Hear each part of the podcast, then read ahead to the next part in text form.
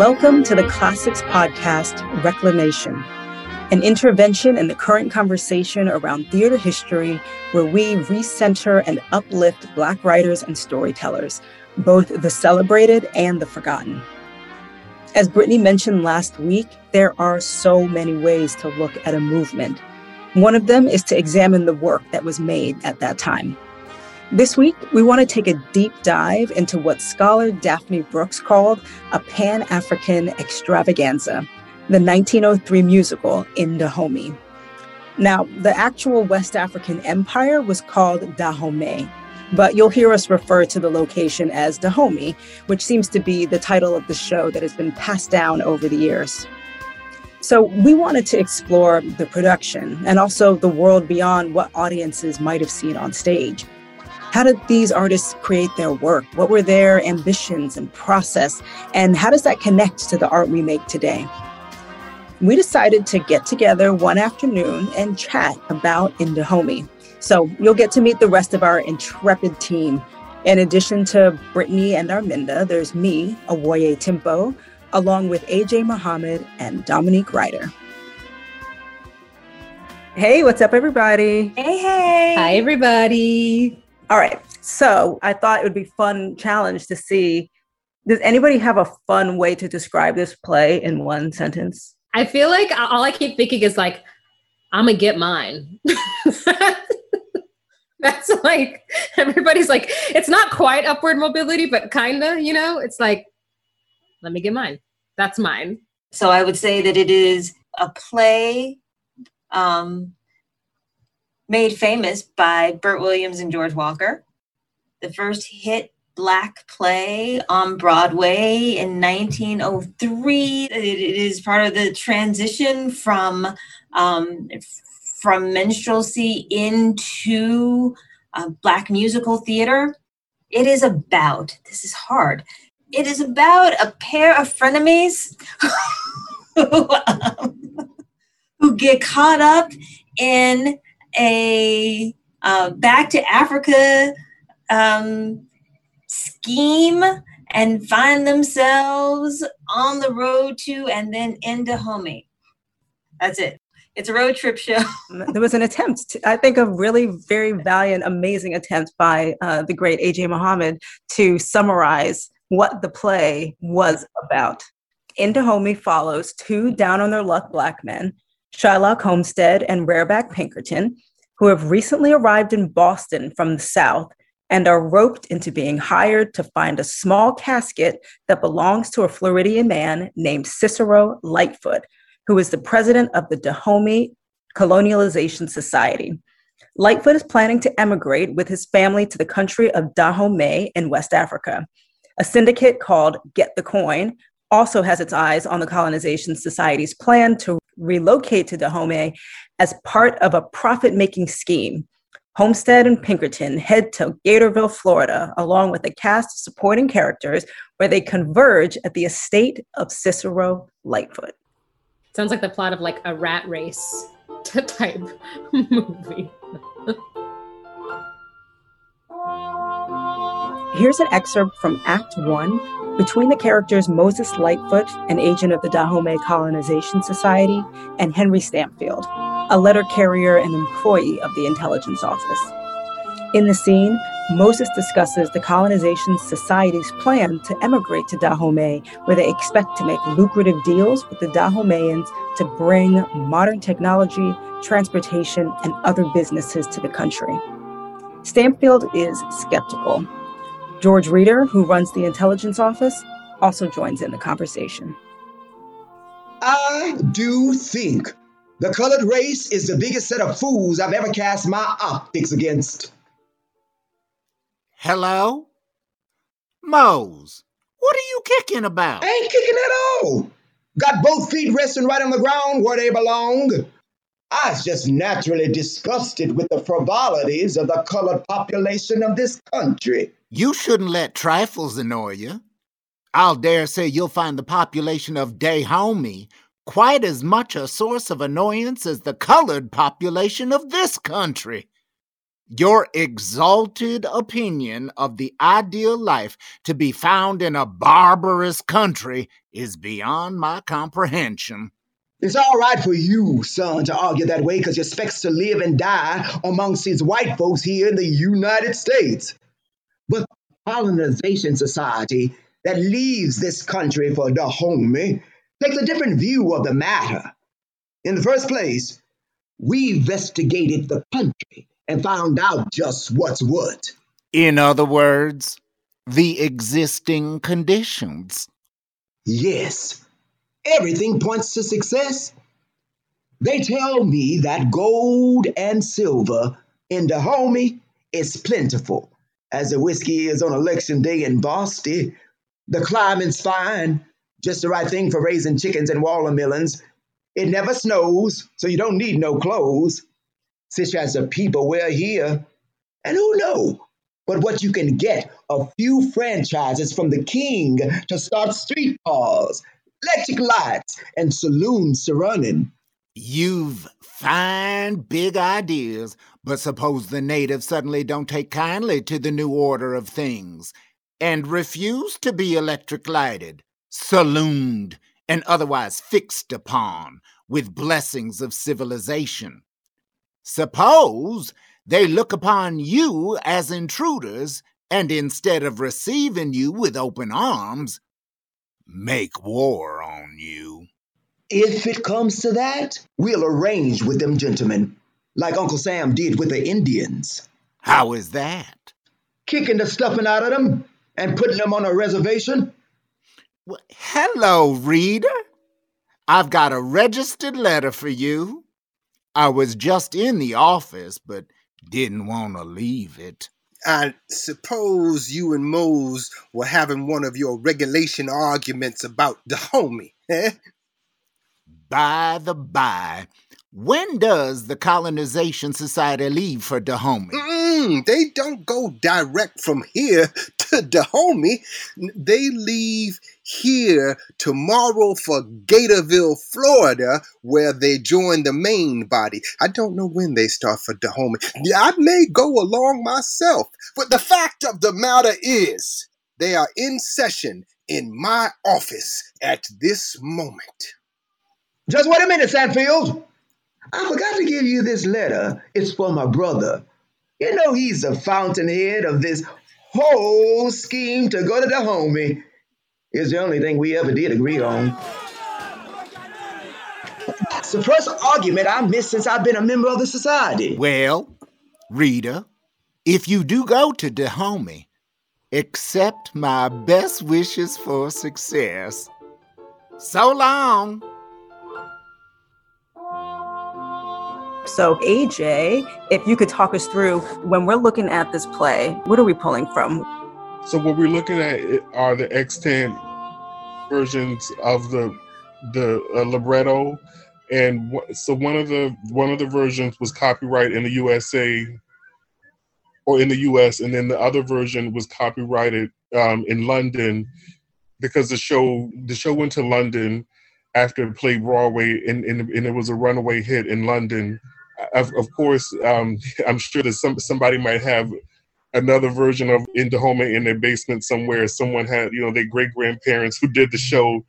So there could be other versions of the script um, floating around, but but it's it's very interesting because in thinking about um, this this whole podcast series and um, black musical theater, I think about the technology that was available back then in terms of reproducing um, these scripts, and I wonder how how easy would it have been for um, all of these copies of the libretto to be circulating in an era where we didn't have access to the technology that we have now in terms of reproducing things. Was it copyrighted in both London and the US? Yes, yeah. Okay. And which version of the script is the one that is printed? Is it the um, the 1903 Broadway production? I'm not altogether sure. It, if you open Black Theater USA, it says 1902, but then it also makes reference to a prologue in Dahomey, which the 1902 version absolutely did not have, and we know that. So even the dating is a little bit uh, sketchy, which means that even the script that we look at that doesn't have any third act, and like that script doesn't have a third act. It talks about the pantomime, but it doesn't talk about what the third act is. But you know, it has a whole listing things that would not have happened until it came back from London. So it's a script that somebody was already writing on. They type them out, and then you have the mimeographs, and then people like write on them. It's just it's hard to keep track of um, exactly you know when a script is written or what what that it's hard to follow. We can't say for sure. I feel like now i care so much about having like those physical papers or wanting to be like we i wish we could have these scripts. And but at the time that you're creating it's just like alive in that moment and maybe you're not necessarily thinking about well it's interesting because they were like williams and walker were thinking about legacy things and having schools and everything but it's just interesting how how your story gets changed if you don't have physical tangible evidence of it Totally. Feels like we a lot of the music of the show kind of has endured, um, um, even though there's not like a definitive version. One of the things that's interesting about this time that is a carryover um, from from I guess the minstrel show and from shows like that is that um, the idea that the music should stay the same is just not there. You know, you're not going to have a set musical because you want people to come back again. And the way you get people to come back again is to have new songs. Right. So, um, so one of the songs that we talk about, and of course, now that we're recording, we're talking, I cannot remember the name of the song. Um, I Wants to Be an Actor Lady? I Wants to Be an Actor Lady is is in one version, but maybe not in another version. Maybe not in the final version. Crazy for the stage was Carrie Brown. She worked in a dry goods store uptown. Every time a play opened on Broadway, in the gallery Carrie could be found. And that's the same for Bert Williams. He had, I think he had All Going Out and Nothing Coming In was in an earlier draft. You know, so we say this is from In Dahomey, but the question is when, and they weren't as attached. You know, they didn't think about musicals that way. It's not the original Broadway soundtrack, and we know exactly where the dips go and um, and where the chorus comes in. It's not like that. I'm reading Mike Nichols' biography right now, and in it he is talking, or whoever the, the person writing it talks about Nichols and May doing their comedy bit on Broadway in what the what is that the 50s or the 60s and how they had some sketches but they also had some improv where that would change or they'd have moments within their script that was like based off of audience reaction we'll do this or do that. And rereading In Dahomey it was so interesting to see like they were improv artists and things were there wasn't anything that was like has to be set in stone and it's like if the audience doesn't get the joke here's some other language to have which is just i was like oh it's so alive. It, it is taking from the minstrel traditions that they're obviously in steeped in that hasn't quite calcified into sometimes what musical theater now looks like.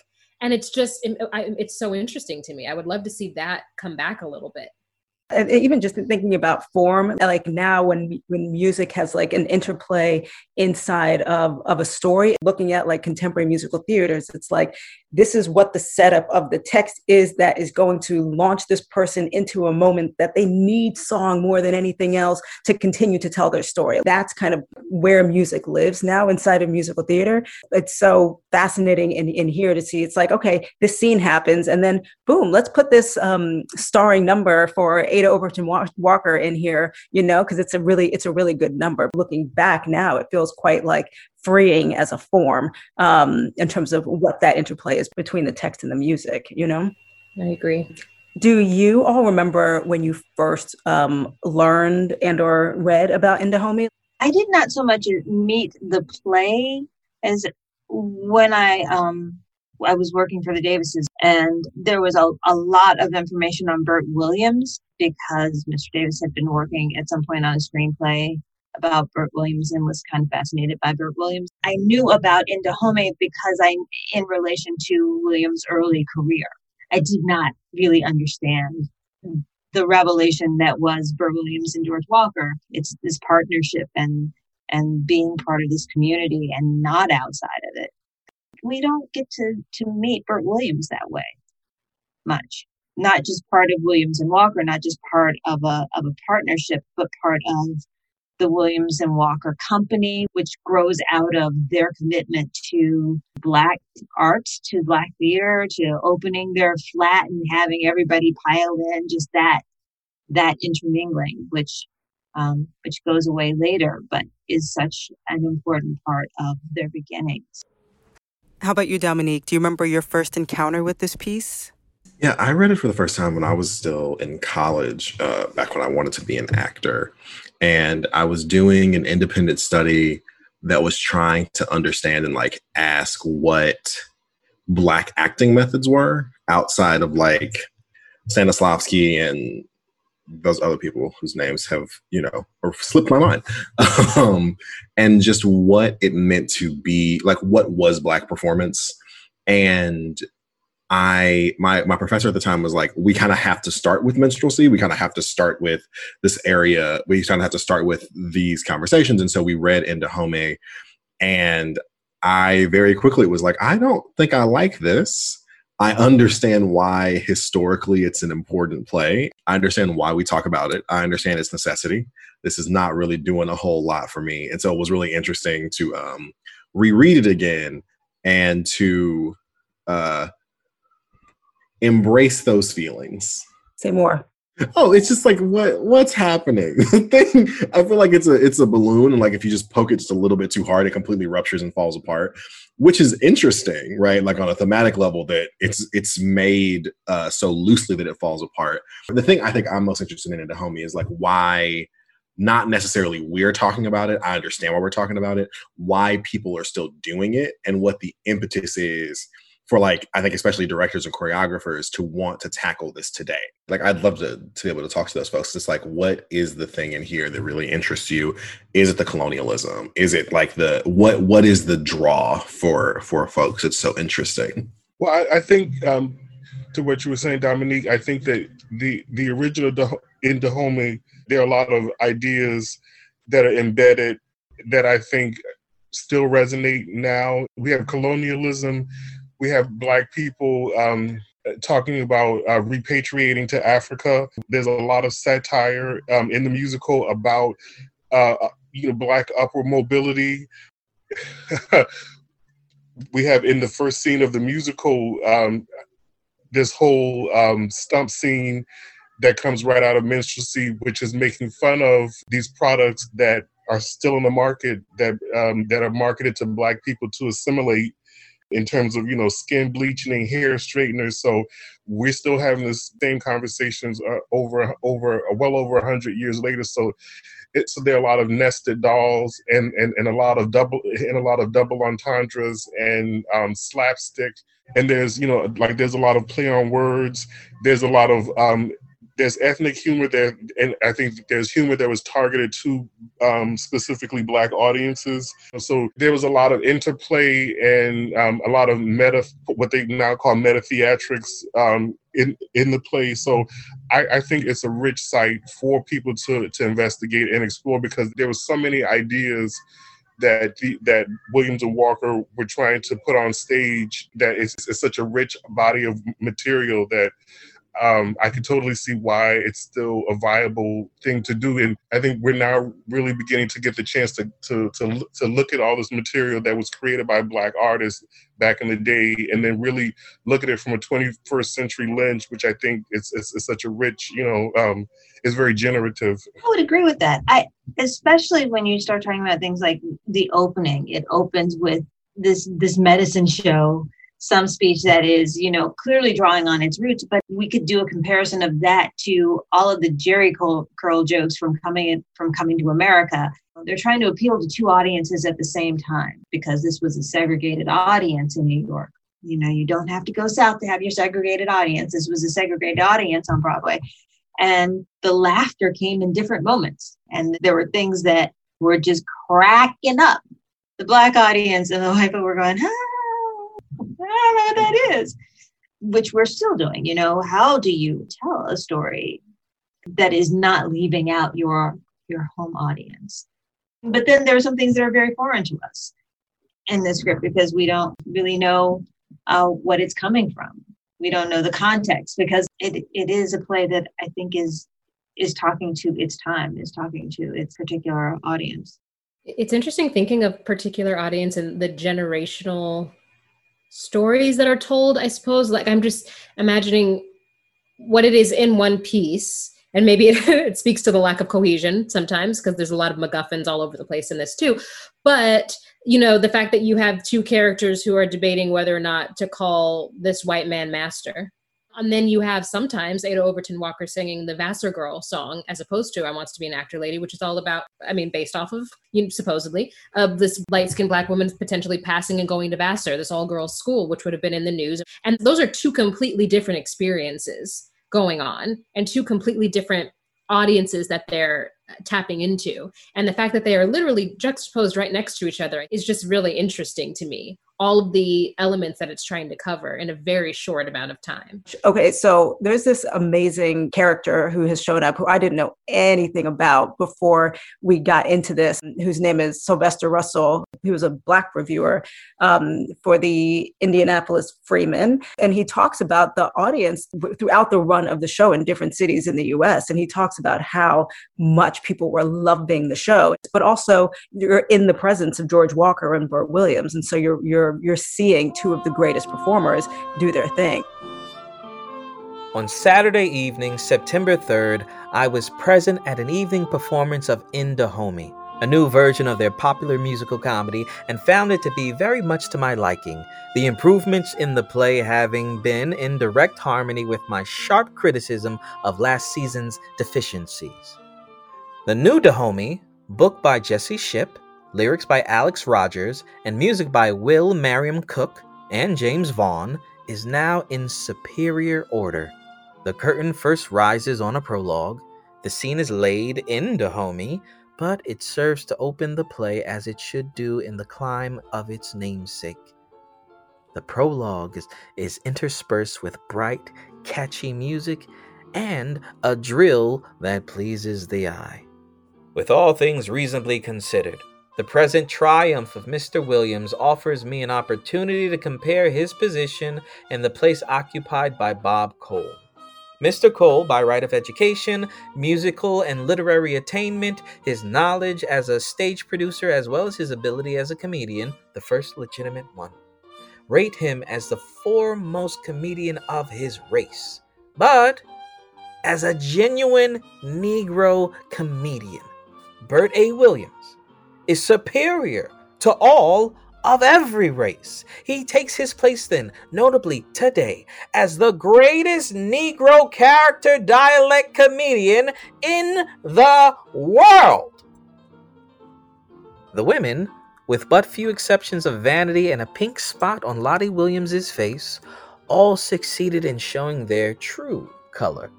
The appearances of some darker women in the chorus also added to the genuine sentiment of true Negro comedy and completely destroyed the prejudice which formerly existed in the peanut gallery. The Black Patti Company still has the greatest singing chorus on record, but when it comes to comedy capers, Williams and Walker have now matured at a rate that places them above all other entertainers of their race. To this, I will assert that I never considered Williams and Walker, nor their company, excepting Mrs. Walker, really great until this season. And I was trying to remember, AJ, when you came across um, Sylvester Russell. It was either in the Bert Williams um, there's a biography by Bert Williams, and I don't remember the author's name, but um, I think Arminda had also um, shared that the scholar, the theater, the black, um, the theater scholar Daphne Brooks. So she has a book called Bodies in Dissent, and she writes about um, Sylvester Russell's um, reception of In Dahomey, which included uh, quotes from Sylvester Russell's review of um, I, I want to say I think it was the pre-Broadway um, review because the show debuted in Stamford and then and and then it and then it went to to Brooklyn. Um, it went to Brooklyn, New York, and then I mean I think it made stops along the way, right? It went all over the place. It was I mean it really did. It it went so it, it started. They started touring in September. I mean they started production uh, in September of 1902, and they went to they went to Boston, they went to Brooklyn, and then they went west. So they, you know, they made that whole trek before they came back um, to to do the Broadway opening in 03. So they basically did six months on the road because I think they opened in February of of 1903 on Broadway, and then in April they went to London, and they were in London for eight months, and then they came back and did um, like a two or three or four week run on uh, on Broadway again or in New York somewhere. And then they went throughout the country again. Um, you know, with the 1904, they they toured this thing from 1902 to 1905. They were doing In Dahomey. Like it's no wonder that like us trying to piece together like what, what the show was is so difficult because there there must have been like a hundred different versions of what of what the show was over over the course of those couple of years. And and maybe this is kind of our approach to all the plays that we look at, but it feels like there's kind of two sides to it, right? There's like the interior of the play, like what are the actual events in the play, what's actually happening, and then it feels like there's the the life of the play outside, like what the what the creators were trying to do with the play. I mean, that's the thing that I love the most about. I mean, I'm you know I always talk about like the Marshall Hotel and how I I feel like people should talk about that more, which I don't even think we talk about enough. But this hotel that was like owned by this black person in the like the West 50s, where all of these, you know, black artists and intellectuals and and you know the white people who wanted to be cool would like come in and and talk art. It's just it seems like such an exciting creative time, and you think it's happening in like the early 1900s is is like really fascinating, and it feels. I just feel a lot of ties to now in the sense of we don't we don't know what this can be we don't know what this art form is right now so let's just play and crack it open and let's have paul laurence dunbar come on in and and do stuff and and let's work with williams and walker and let's do all of these things. And it feels like i don't know coming out of the pandemic that maybe not everybody is having this conversation on a large scale but in in in in small groups there are people that are making art who are like okay we have to come back and it has to look different. So what can it be and actually that's a really exciting time. And as aj said it's generative. There's something about it that is like this can be literally anything we want it to be. So let's just play. And it doesn't become calcified yet. And that's super exciting to me. And there are absolutely moments that do not work. But maybe it is that i'm more interested about the making of it than the thing itself. Well brittany to your point right? Like what's the most what's the best part of doing a production is it the nights process. you're on? Exactly. That's to me, it's the process. Yeah, which is not the same. Everyone doesn't feel that way, and that's fine. I mean, the the thing that that kind of um, captured me was this this attempt to incorporate Africa and you know some part of and and and to to think about um, Black Americans' relationship to Africa, what they you know what what what they thought about it. You know, when we think of the American Colonization Society, we think of you know, kind of pre-Civil War white people trying to figure out how to end slavery by sending all the black people back. And you know, maybe a couple of richer black people going, "Yeah, that sounds like a great idea. Let's do that." When Reconstruction fails so horribly, why would why would that not be um, a possibility in in people's minds? I you know, I came to this piece and um, and read something that said, you know, this was about the this talked about the Turner affair, and I'm like, well, what the hell is the Turner affair? I don't even know what that is. So you know, and and then you go, you know, follow your little rabbit hole into Henry McNeal Turner and discover, you know, this guy who was uh, a bishop in the African Methodist Episcopal Church, um, which was a, a big deal. You know, who was um, one of the earlier early proponents of female clergy who was one of the early proponents of reparations and and also of letting black people, particularly in the South, just get out of here. Because what does this country have for you? Jack shit. There's nothing here but um, but you know, but a denial of your rights. And the best way to um, to get around it is to get out. And so, you know, a lot of this plot is in fact based on on this man you know the the the guy who responds it's not cicero it's the other lightfoot um in the first act who who is very upset with these people for buying you know for for buying up these hair straighteners and skin lighteners. Turner had no patience for black people who did not love themselves none none.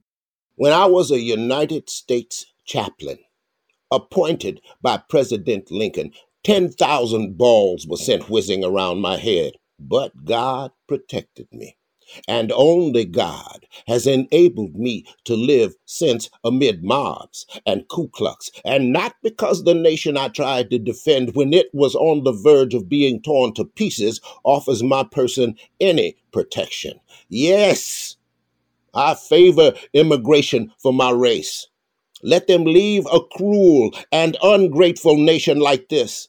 I honor your ancestors for leaving oppression and coming to a country where they could be men, and I advise my race to do likewise. And if that makes me an old fool and a mischief maker, thank God for the honor of being a fool. I am a fool and mischief maker because I am not willing for my race to sit down and quietly be murdered in every conceivable form and for the nation to say, Well done by its silence. A fool because a savage country can outrage and murder my race in every manner. And I am not willing to hold my tongue while it is being done. if you look at the project that Williams and Walker and the company were trying to do, I, I have, I mean, it's it, it's very ambitious and it, surprisingly, I I'm wondering. So they wanted to create a series of musical of uh, musicals, original musicals for commercial theater with all black creative teams. Like that's not even happening now. I mean, there is work that's being created, but we're getting a lot of uh, jukebox musicals um, like Motown and, and then Soul Train. But this Williams and Walker was saying, I want to create, you know, original books that um, original stories and people like it doesn't seem like they're a group of produ- black producers who are being galvanized to say, I want to bring original musical theater pieces to Broadway now. Um, you know, so it's it's a very interesting conversation to look at how you know how advanced and how um, forward thinking they were you know notwithstanding the problem of the material but if you you know if, if we look at this 100 years later we we can say why you know why isn't there someone doing that sort of same work that williams and walker are doing? There are black producers um, who who are in commercial theater now but where's this where is the conversation around uh, bringing original plays and or musicals to Broadway um, and, and not have to be filtered through the white gaze of, of, of white producers or white creative teams. or of white people's text, right? Like in the case of the Williams, right? Like whose words are you saying? Whose words are you putting in the mouths of black actors and asking them to say? and that they're not alone that at the same time williams and walker are you know doing this you also have cole you also have bob cole um, who at the time of In Dahomey has taken a little break but who started who, who started it off in new york with trip to coontown and then got to and then later with the second johnson set with the Shoo-Fly Regiment and with Red Moon, which were much more, um, I think, developed pieces, but uh, also struggled when we were trying to figure out what what play we were going to be looking for. Uh, Cole and Johnson mounted a serious challenge. Um, we had issues finding scripts, um, but also, and that might have been partly pandemic. We had issues finding scripts, but I think also he had a, a bigger target on his back um, because of the Black Patti producers and you know he he managed to um, to pull off a lot even while dealing with active hostility you know there was a hostility uh, with them that that that Williams and Walker I think did not face in the same way and also Walker was just a great businessman and managed you know these things I do want to say, but Williams and Walker still got caught in the vortex of the White Theater Syndicate because I remember reading and doing research for this episode that um, they Williams and Walker wound up suing I don't know, was it like the theater, the White Theater Syndicate was um, Erlanger and somebody else. I know that there was also where they were saying that this group of white syndicates was keeping them out of theaters in the Times Square district and making them go to the 50s. So there was a whole court case. So they weren't, you know, completely, um, you know, outside of that. like you really couldn't escape the machine.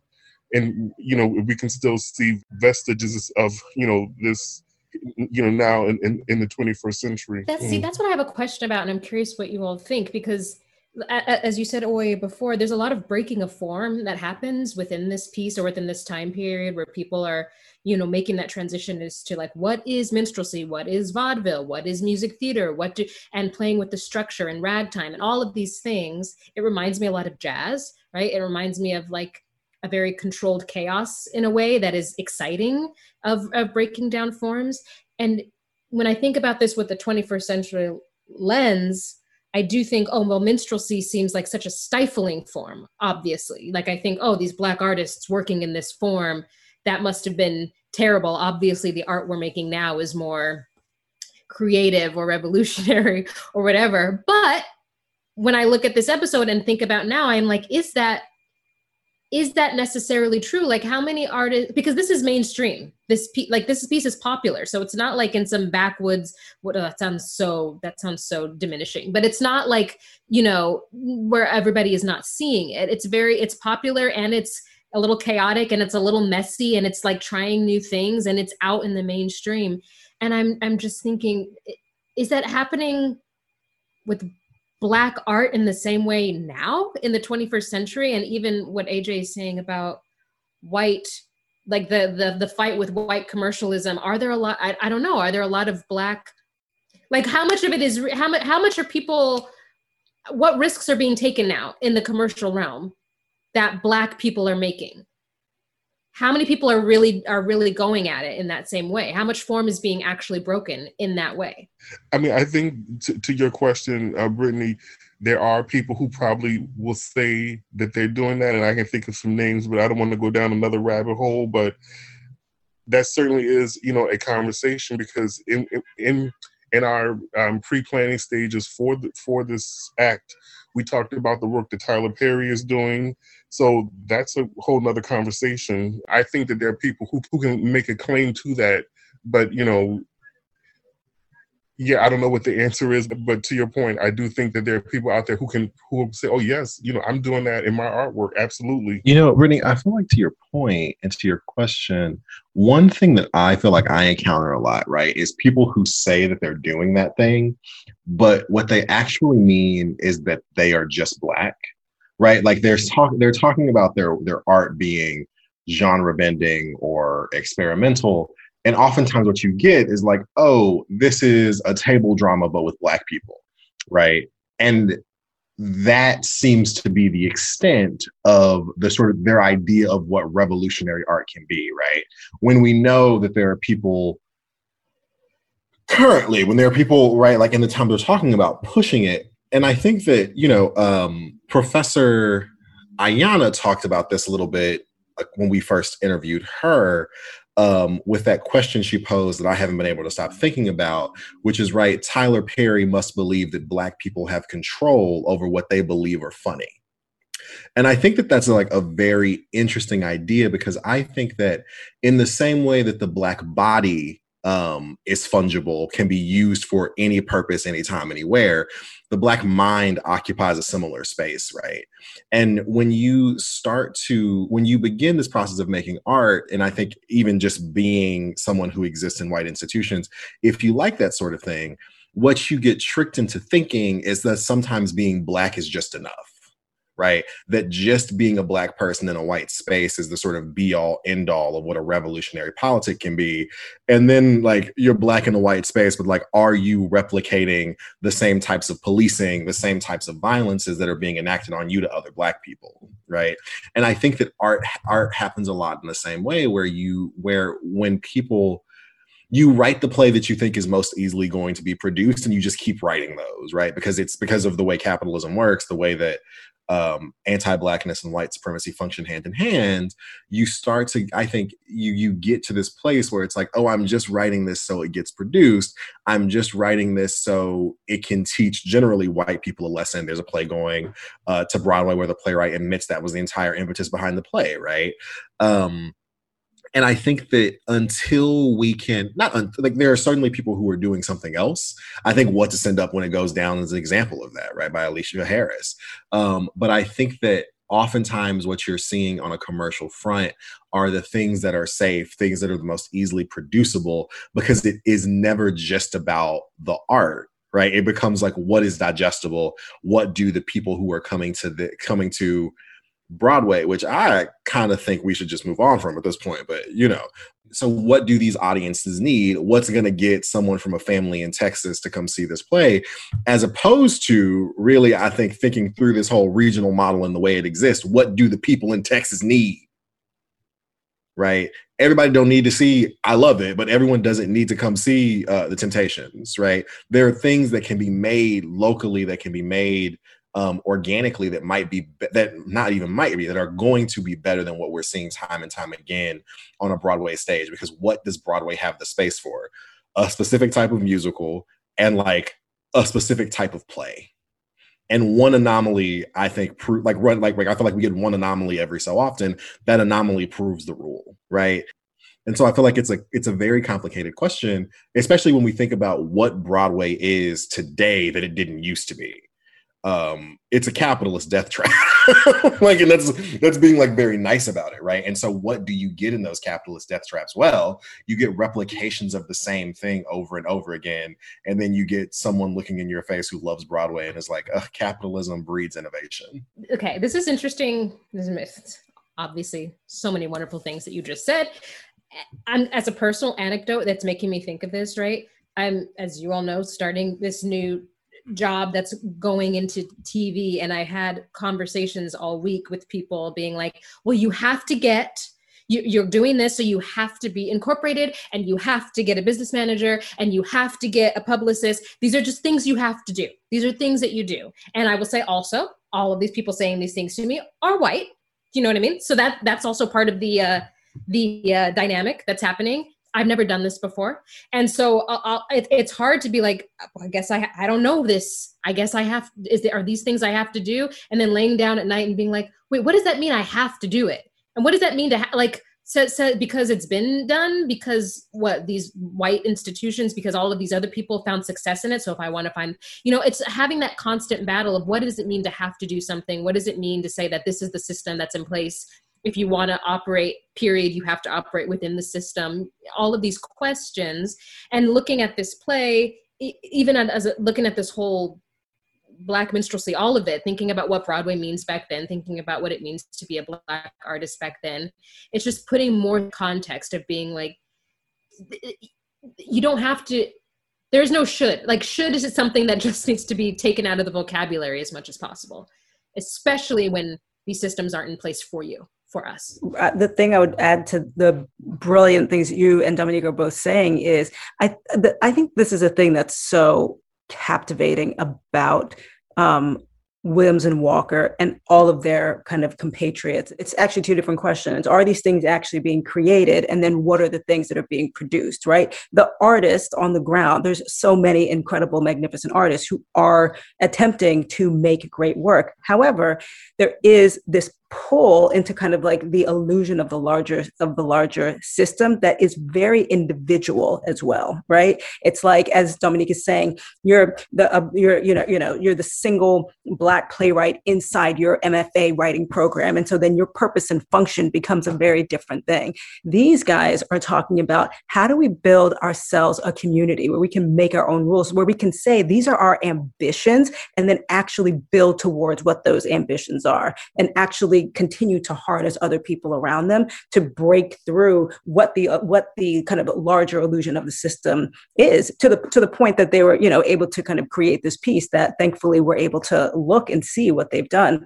So i feel like there's two parts of it. There's both the what's the impulse of the artist there's what's the impulse of the capitalist theater system and then there's also what does it mean to operate as an individual versus operating as a community. These guys were building an army. And what does it mean though that this all went away do you know what I mean? Because we talk about the fact that Black minstrel, that all of these initiatives, all of these things, all of a sudden there was nothing that was being created after a while. So what was that also? I would say the caveat: these were things that were not being created on Broadway. I mean, they were that that, that were no longer making it to Broadway. We were getting what we were getting was um, we were getting the the beginning of a circuit. I mean, there was the beginning of a of a black touring circuit, which eventually became the TOBA circuit.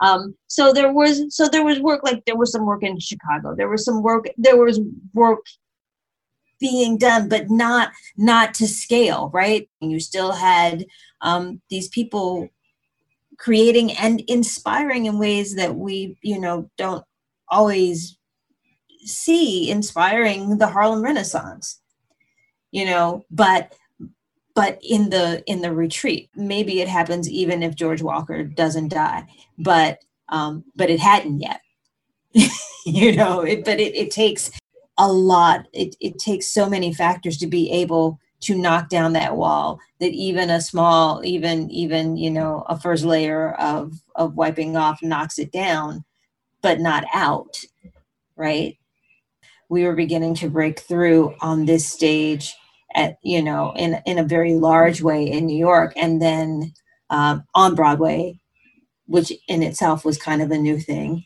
right? But we were beginning to break through on a large level, and then that is gone for at least a decade, and then gone again for you know quite some time. Um, then yes, that's definitely it's definitely an elegy. It's definitely you know an era that died down, but it that that got banked. But you know fires that are banked are are, are still are not dead, right? Is that right? Is that true, or did I just mess that metaphor up? Anyway. What were you going to say, Dominique? Oh, I'm just thinking about right the linkage that you're pointing to about like w- the disappearance, right? Um, the the disappearance of these things and similarly thinking about when you start to like years later um which might be a good podcast episode one of these days um the sort of disappearance right of black theaters as physical spaces right and and the the um uh, Saidiya Hartman, because y'all know what this is, um, has this quote where she talks about uh, the Black feminist tradition exists to be rediscovered, right? And that so often seems like what we're having to deal with is black. I think black anything, period. But because of the nicheness of theater, black theater artists and practitioners, so specifically, of like how do we how do we maintain this legacy? And maybe more importantly, how does this legacy maintain itself even when we're not able to see it? How does it go underground? How does it go underwater? And how do we discover it again years later, right? Um, I think it's such a the, the sort of the, the disappearance of black theater is such an interesting conversation to have and it feels so there is i feel like you can just it's like we can go any time period we want right and it's like black people doing X, it disappears. Um, and how do we uncover that, but also make sure the disappearing act stops? kind of like the Odyssey in that way. It's like take taking that. Thank you so much for taking us.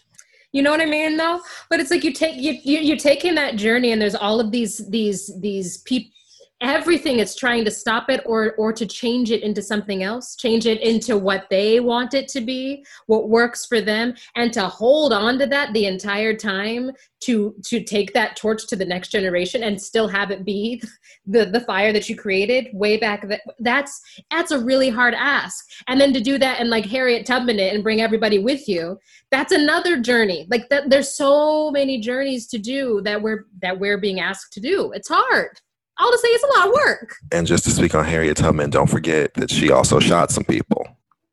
And I think that that is that is also equally as important to hold, right? She, she at least threatened. at least, and sometimes you know that's what it is. and I feel like that's where we are. Is and like the you're I keep thinking about your question, Brittany. It feels like we are in this period where there are so many people who you just feel like want to try new things. There are so many artists, so many writers, so many directors, so many actors who want to be asking new questions um, but have been disciplined their entire careers, right? Because again, what did Hartman tell us? The whip didn't disappear, it was internalized. Um, how you get disciplined into fighting against the things that you know might save your life, right? Um, especially when the when the when the things that might save your life are going to give you less money than the things that continue to kill you. Yes. And, and how easy it is to convince yourself to become an individual, individualistic, egoistic, capitalistic individual, like person, especially being a black person, to be like, well, I got mine. I got like le- that was enough work. Just that was enough. Okay. So let me convince myself or let other people tell me it's like the OJ saying I'm not black, right? let me so that i can just survive in this world because it's hard enough. It's really hard to continually bat down those walls and bat down that um that like reinforcement the negative reinforcement of you're now in our sphere so you don't have to worry about that anymore. You don't have to question that anymore. To me that feels like one of the actually very reasons to be looking the the investigation into the play is actually causing an, an, investigation into a time and into a time that's about an investigation to a way of thinking about the world that you live in and who you are in relationship to other people. That feels like that's part of, of what In Dahomey is you know? Um, it's an invitation into um, understanding what these people were trying to build. Does anybody have any final thoughts that they want to get in before we close out for the afternoon so um, Ossie Davis gave a speech before the Congressional Black Caucus in, as it was formed in 1971. And um, the theme of the speech was It's not the man, it's the plan. And it came after a wave of, you know, of assassinations and trying to figure and, and regroupings and, you know, leaders who had fallen or, or, or, you know, leaders who had fallen and the idea was that you know you you can't trust in you know you can't put your faith in in in the one person in the one visionary in one thing. You have to as a community have an idea of what your goals are. And i'm thinking about this in terms of george walker. I'm thinking about this in terms of bob cole. I'm thinking about how often you know or august wilson or you know you know um, or woody king or you know what is it to to have so much of um, of the thing that keeps you going residing in a person a person's vision a person's one person's ability with walker? I mean there was a group but who had the vision for what it was supposed to be? It's not that um, bert williams just abandoned it. He he didn't know how to keep it going he didn't know how to keep it going. And so when everybody has a position, you have to have uh, people who know what that position is people who know how to play that position people who know um, i think about this in terms of CLASSIX but that's a different conversation but you know when it's important um, to have um, people in on the plan people in on the vision for uh, for politics and for art and for you know particularly you know for for for all things black um, to have to have that community that is not around the person with the vision but the vision has to be held. It has to be held. And then you have to because because things happen and life happens and death happens um, and you have to figure out how to move forward AJ, do you have any final final thoughts? I think that the I mean I keep saying this, but there's so many ripples, um, or, or the ripple effect of what of looking at the Williams and Walker, you know, Cole and Johnson and all these other artists, and we're still feeling the ripples of the work that that generation was doing way back when, and and we're still asking the same questions about legacy and leadership and succession I think you know all these conversations you know come up. I do think that, that it's a great takeaway. I'm just fascinated again at, at, by the um, the project that Williams and Walker were trying to do, and how it, and how we how and how we can tie so many things back to like that was an that was a vehicle that that that they used then that, that we could tie you know um, tracks to today, which is really fascinating because you know black artists we know that black art, you know, is timeless and it's always relevant. And so it, this is a good opportunity to remind ourselves of how brilliant we are as creators and as originators and, and how we, we come up with things that then get appropriated and taken and stolen from us. But it's just, it's an example of, of looking back at how forward thinking and innovative um, the work was back then and how it's still, um, you know, even though even though like if you if someone said if you poke it and it, it, falls apart there's still like the part that falls apart if you caught that it's still um it's still valuable. Absolutely is. Well i think that's a beautiful way to end. Thanks so much everybody. Always amazing talking to you all. And uh, we'll talk soon. Later. Next week is the final episode of this act. We heard so many wonderful actors in this episode including tyrone mitchell henderson Russell G. Jones, and Yusef Miller. The scene excerpts were directed by the incredible Timothy Douglas. And please check out the website to see the full list of actors who have contributed their voices over the past five episodes. For more information on Black performance in the era of minstrelsy, please visit theclassix.org. That's T H E C L A S S I X.org and follow us on Twitter and Instagram at It's the Classics. This episode was produced by CLASSIX and Theater for a New Audience. Our sound editors are Twee McCallum and Aubrey Dubé. The theme song was composed by Alphonso Horne, and Swing Along was arranged by Alphonso and performed by him and Mathis Picard. I Wants to Be an Actor Lady was sung by Amber Iman. For full versions of the songs and another excerpt from In Dahomey, please visit us online. Special thanks to Daryl Waters and Woody King Jr. See you next week.